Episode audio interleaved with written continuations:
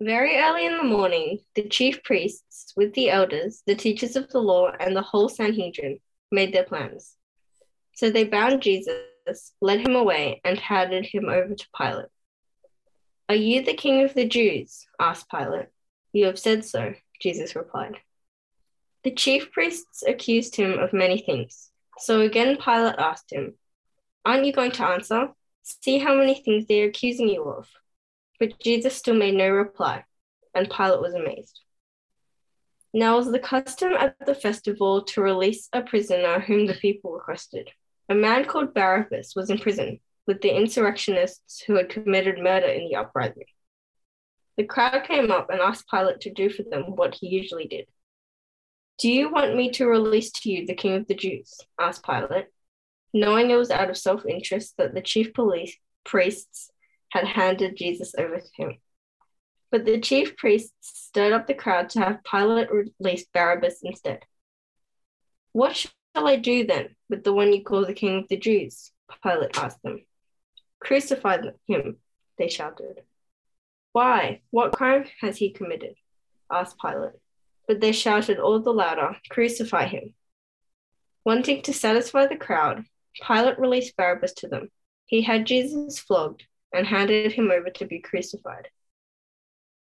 Well, good morning, everyone. I'm so glad that I can still join you, even though it's over Zoom. Why don't I pray for us as we open up scripture and hear from God's word? Lord Heavenly Father, we thank you so much for your grace and love towards us in our Lord Jesus Christ. We thank you that in Him we have the hope of the resurrection. And we thank you that as we meet together as your people, we're still able to do so uh, with the technology that you've given us. Thank you so much for uh, this opportunity. Uh, we pray that you'll help us to be attentive to your word, that you'll soften our hearts and be so convicted that we are like Barabbas, so that we might need Jesus. For we ask these things in his name. Amen.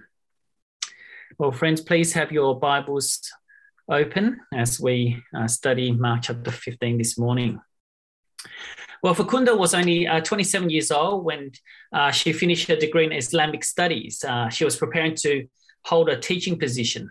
Uh, but when she, uh, she happened to be in, near a shrine in Kabul, which is the capital city of Afghanistan, she noticed a mullah selling amulets.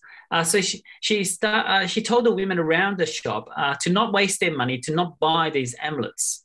Uh, the mullah saw what she was doing. He got so angry that he starts yelling at her and accusing her of burning the Quran, the sacred text of Muslims. So crowd gathers around Farkhunda to uh, beat her. Some try to stop the mob uh, from trying to kill her so that they can ask her if she's actually a Muslim or not, but no one listens. So the mob beat her with bats, stomp her with their feet, throw her body off a roof, run over her body with a car, set her body on fire, and then throw her body into the river, not far from the president's palace. And if that wasn't bad enough, officials and religious scholars stood by and endorsed the killing. In fact, 13 police officers were there. They witnessed the whole thing and they did nothing to stop her from being killed. Uh, about a week later, Afghanistan's most senior detective, Ger- General Muhammad Zahir, said this Last night, I went through all documents and evidence once again, but I couldn't find any evidence to say Farkhunda burnt the Holy Quran. Farkhunda was totally innocent. In fact, a policeman who saw the incident said Farkhunda had denied setting the Quran on fire. She said, I'm a Muslim and Muslims do not burn the Quran. Based on their lies, people decided Farkhunda was not a Muslim and beat her to death. Farkhunda was completely innocent. Her death was a complete waste. But don't think for a second that such things only happen in the Middle East or that such a grave injustice only happens in developing countries. That has nothing to do with it. It happens even in our own country, here in Australia. So let me give you an example. Uh, Colin Campbell Ross was an Australian through and through. He was born in North Fitzroy, grew up in Melbourne, and eventually became an owner of a pub just off Swanston Street. Uh, in his life, he had a few run ins with the police. He wasn't a perfect man. Uh, once he robbed uh, someone. Um, another time, he tried to force a woman to marry him uh, while basically holding a gun to her head. Now, if you're single and hoping to get married one day, please don't do what Ross did. It's not a good idea. On, on uh, the 12th of January 1922, he was arrested again. But this time it was for the murder of Nell Alma Tirtschke. Uh, Alma was a 12 year old girl who went on an errand for her grandma, but she never came home. Eventually, she was found dead in Gun Alley, a laneway off Little Collins Street. They found her and they noticed that she had been raped and strangled to death. Uh, the case became a major sensation. Newspapers right across Melbourne convinced the public that a maniac was on the loose and that he'll strike again. So, a reward of £1,250, that's like $100,000 in today's money, was offered the, for the capture of the killer. But as time passed, no progress was made in capturing this murderer. The police were criticized. There was public outrage, public pressure for the police to make an arrest. And so, one thing led to another since Ross was already well known to police and his pub was just around the corner from the crime scene, the police decided that they'll arrest him for the murder. At his trial, he pleaded innocent, but that didn't do anything. Uh, essentially, random people were brought to trial uh, to accuse him of the murder. A detained prisoner of perjury accused him of the murder. A prostitute accused him of the murder. A fortune teller accused him of the murder. But the damning evidence was the hair they found on his bed a forensic scientist by name Charles Price presented two strands of hair, uh, one from Ross's bed and the other from Alma's head. He confirmed that the two strands of hair were different colors. They were different in diameter. But he told the court that the hairs derived from the same scalp of the one and the same person. Uh, despite the contradictory evidence, it was accepted by the judge without comment. And so Ross was sentenced to death and hanged at Melbourne Jail. And now, fast forward in 1998, the case was reopened and investigated with the help of DNA testing. The Australian Federal Police and the Victorian Institute of Forensic Medicine concluded that the two strands of hair didn't come from the same person. In 2008, the Chief Justice, Marilyn Warren, granted a posthumous pardon. You see, Ross was completely innocent. His death was a complete waste, just like Farkhunda's. But there's another innocent person who was falsely accused, who should never have been executed. But unlike Farkhunda and Ross's death, this person's death wasn't a waste. In fact, it wasn't even an accident. He had predicted his death in Mark chapter 8 and even offered himself as a sacrificial lamb at the Passover meal in Mark chapter 14. But why would anyone put their hand up to die? Why would he offer himself as a sacrifice? Well, as we've seen over the past few weeks, it's because it's the only way for sins to be forgiven by God and for you and me to be reconciled to God. And so last week we saw Jesus being interrogated by the leaders of Israel, and they made a decision on his fate. He's condemned to die. But as much as they would have wanted to kill them, kill him themselves, they didn't, because they were afraid of the crowd. And also because they couldn't lawfully execute him, since Jerusalem was under Roman occupation. So after condemning Jesus to death, they devise a plan throughout the night. And in, in the morning, they begin to execute this plan. And what we see in today's passage is what their plan is and how it all unfolds. And so the first thing we see is in verse one they hand Jesus over to Pontius Pilate. Very early in the morning, the chief priests with the elders, the teachers of the law, and the whole Sanhedrin made their plans. So they bound Jesus, led him away, and handed him over to Pilate. Now, Pilate's the Roman governor of Judea. And with the top political job in the region, he was responsible for maintaining law and order. And so, as prefect and magistrate, he was judge and jury. This means he was very powerful, and his job was very important to the realm. On the one hand, he had to ensure there was peace in the region, and any threat to Caesar's reign was swiftly quashed. Yet, on the other hand, to maintain peace and order in the region, he relied on the cooperation of the chief priests who he appointed. For the chief priests had influence in the Sanhedrin and over the people. They were the leaders of Israel and could sway the crowds. So, for example, when he wanted to build an aqueduct to bring fresh water into Jerusalem, he needed to tap into the temple treasury to fund the project. But he could only do that with the support of the chief priests. And so he had this a codependency relationship. This mutually beneficial relationship with the chief priests and the leaders of Israel. And so when the chief priests present Jesus before Pilate, the second part of their plan is unveiled. They accuse Jesus of claiming to be the king of the Jews. Now, you can just imagine from Pilate's perspective that this is very unusual because the Jews wanted a Jewish king to lead them and not a Roman emperor to rule them. So, why would the chief priests hand over a Jewish leader who could save them? So, immediately, Pilate would have known that something fishy is going on here. But given, given the seriousness of the accusation uh, and the potential threat it poses to Caesar's rightful rule, Pilate must put Jesus on trial. He must be judge and jury and make a ruling. And so he asks Jesus point blank, verse 2 Are you the king of the Jews? And Jesus looks him straight in the eye and says, You have said so. That is, yes, I am the king. I am the Messiah. I'm the one the Jews have been waiting for. Now, the chief priest wasn't going to take any chances. They wanted Jesus dead. And so the third part of their plan is to lay accusations out thick and fast. Verse 3 the chief priests accused him of many things.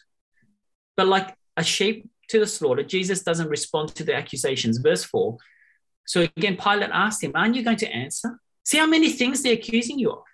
But Jesus still made no reply, and Pilate was amazed. Jesus doesn't entertain the accusations, nor does he try to defend himself. He knows the path he must take, he knows why it's the only path he can take. And even though Jesus doesn't respond to the accusations, Pilate knows he's innocent and tries to set him free. That's why we're now told about a custom in verse 6. And now it's the custom at the festival uh, to release a prisoner whom the people requested.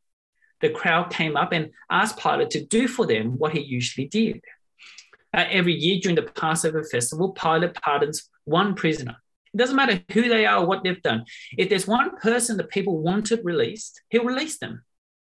And the passage then tells us about a man named Barabbas, verse 7. A man named Barabbas was in prison with the insurrectionists who had committed murder in the uprising. Now, we don't know a lot about Barabbas apart from what we're told in the passage. He was an insurrectionist, that is, a Jewish rebel who wanted to overthrow the Roman government. He wanted to reinstate the borders of Israel and reestablish the glory of Jerusalem. And in the course of trying to overthrow the Romans, he's killed people. And so Barabbas isn't just a murderer, he's a direct threat to Caesar and to Pilate. And so, on two different counts, under Roman law, Barabbas deserves the death penalty. And so it's very clear in Pilate's mind who should go to the cross who should, and, and, and who should be released. Barabbas is the real threat to Rome, but Jesus is an innocent man who shouldn't even be on trial. So Pilate asked them if they want Jesus released. Verse 9. Do you want me to release to you the king of the Jews? asked Pilate. Knowing was out of self interest that the chief priests had, had handed Jesus over to them. Just as there's no doubt that Farkhunda was completely innocent of burning the Quran and didn't deserve death. And just as there's no doubt that Ross was completely innocent of the rape and murder of the little girl and didn't deserve death. So Jesus is found time and time again by Pilate, the judge and jury, the prefect and magistrate, the governor of Judea, to be completely innocent. He doesn't deserve death. And so, as you can see, Pilate's doing all he can to have Jesus released. He knows that this is the plan and the scheme uh, of the chief priests, that they're doing this out of self interest in verse 10. He doesn't want to kill an innocent man. And so he offers to release a prisoner. He hopes to release Jesus. But instead, the chief priests put in motion their fourth plan, the fourth part of their plan, and stirred the crowd. In verse 11, but the chief priests stirred up the crowd to have Pilate release Barabbas instead. But Pilate still doesn't want to release Barabbas. Do you notice that? He, he wants to release Jesus still. And, and verse 12, what, what shall I do then with the one you call the king of the Jews? Pilate asked them. I crucify him, they shouted. Why? Well, what crime has he committed? asked Pilate. Well, but they all shouted all the louder, crucify him. Now, this is absolutely crazy, isn't it? The crowd wants Pilate to release a murderer and a rebel rather than an innocent man. But Pilate caves into their demands. He releases Barabbas and sends Jesus to the cross. Verse 15, wanting to satisfy the crowd. Pilate released Barabbas to them. He had Jesus flogged and handed him over to be crucified. Did you see what's happening here? You have two men on death row, but they couldn't be more different. You have Jesus, whose kingdom is not of this world, and you have Barabbas, who's seeking to restore the kingdom of God in this world. You have Jesus, who will bring in the kingdom of God through his own violent death. And you have Barabbas, who wanted to reestablish God's kingdom through violence and the death of others. You have Jesus, who says, Pay to Caesar what is Caesar's. And you have Barabbas, who's a rebel and a direct threat to Caesar. You have Jesus, whose business has been to heal the sick and raise the dead. And you have Barabbas, who's been inciting violence and committing murder. You have Jesus, who's not just innocent, but is found to be innocent at trial. And you have Barabbas, who's not just guilty, but is unashamedly guilty of his crimes. And you have Jesus, who has done nothing wrong, deserving of death. And you have Barabbas, who knows he deserves death. And so, what happens on this Friday morning changes everything forever. Jesus, the innocent, dies in the place of Barabbas, the guilty. The cross is there and waiting with Barabbas' name written all over it. But Jesus is the one who goes to the cross to die in Barabbas' place. Jesus is the one who effectively rubs Barabbas' name off the cross and puts his own name there instead. Jesus and Barabbas completely switch places. Jesus substitutes himself for Barabbas. And so Barabbas is released. All charges are dropped. He walks away with a clean slate and given a new lease of life. He walks away as a free and innocent man, like he had never committed a crime in his life.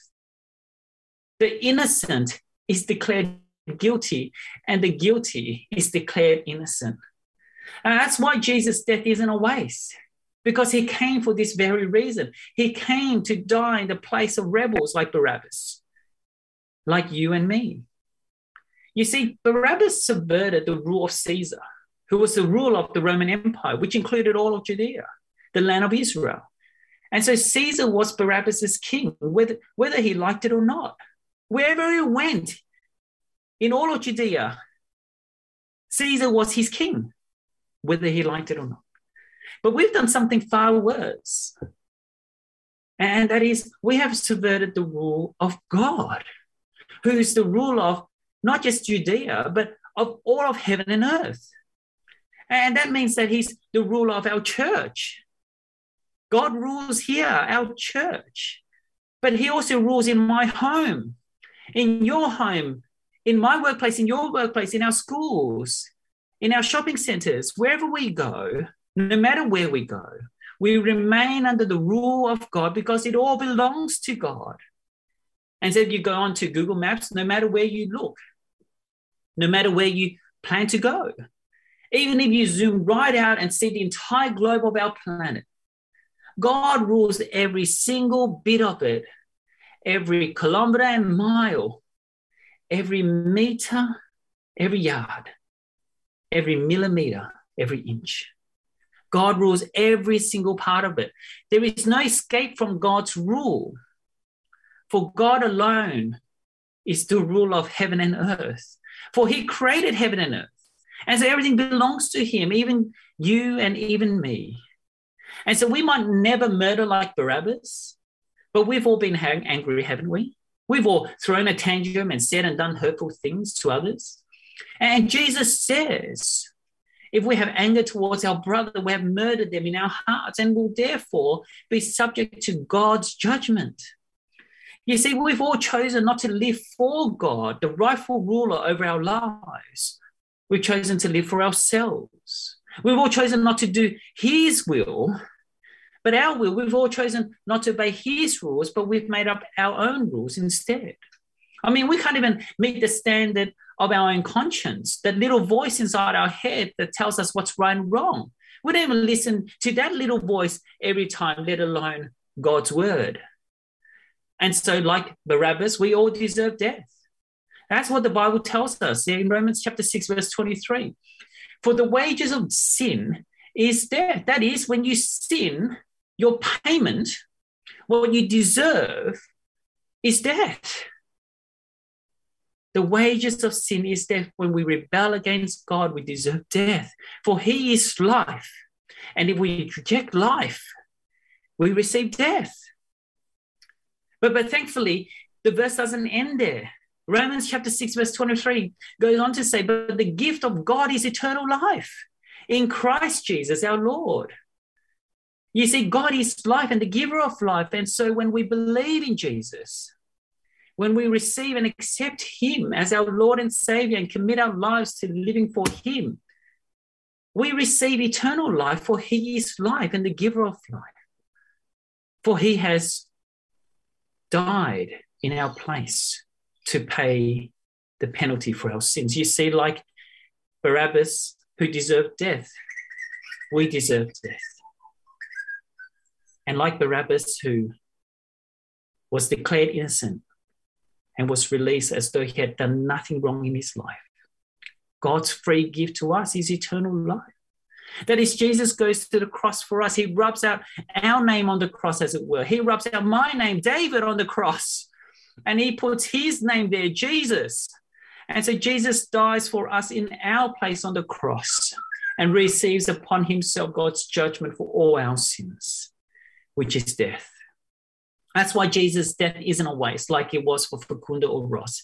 Because even though Jesus dies an innocent death, he dies as our substitute so that we can be clothed with his innocence. And so when God looks at us, he sees us the way he sees Jesus, pure and innocent and altogether lovely. Isn't that the best news ever? If you had a huge tax debt to pay back and, and someone paid it for you, you'd be over the moon.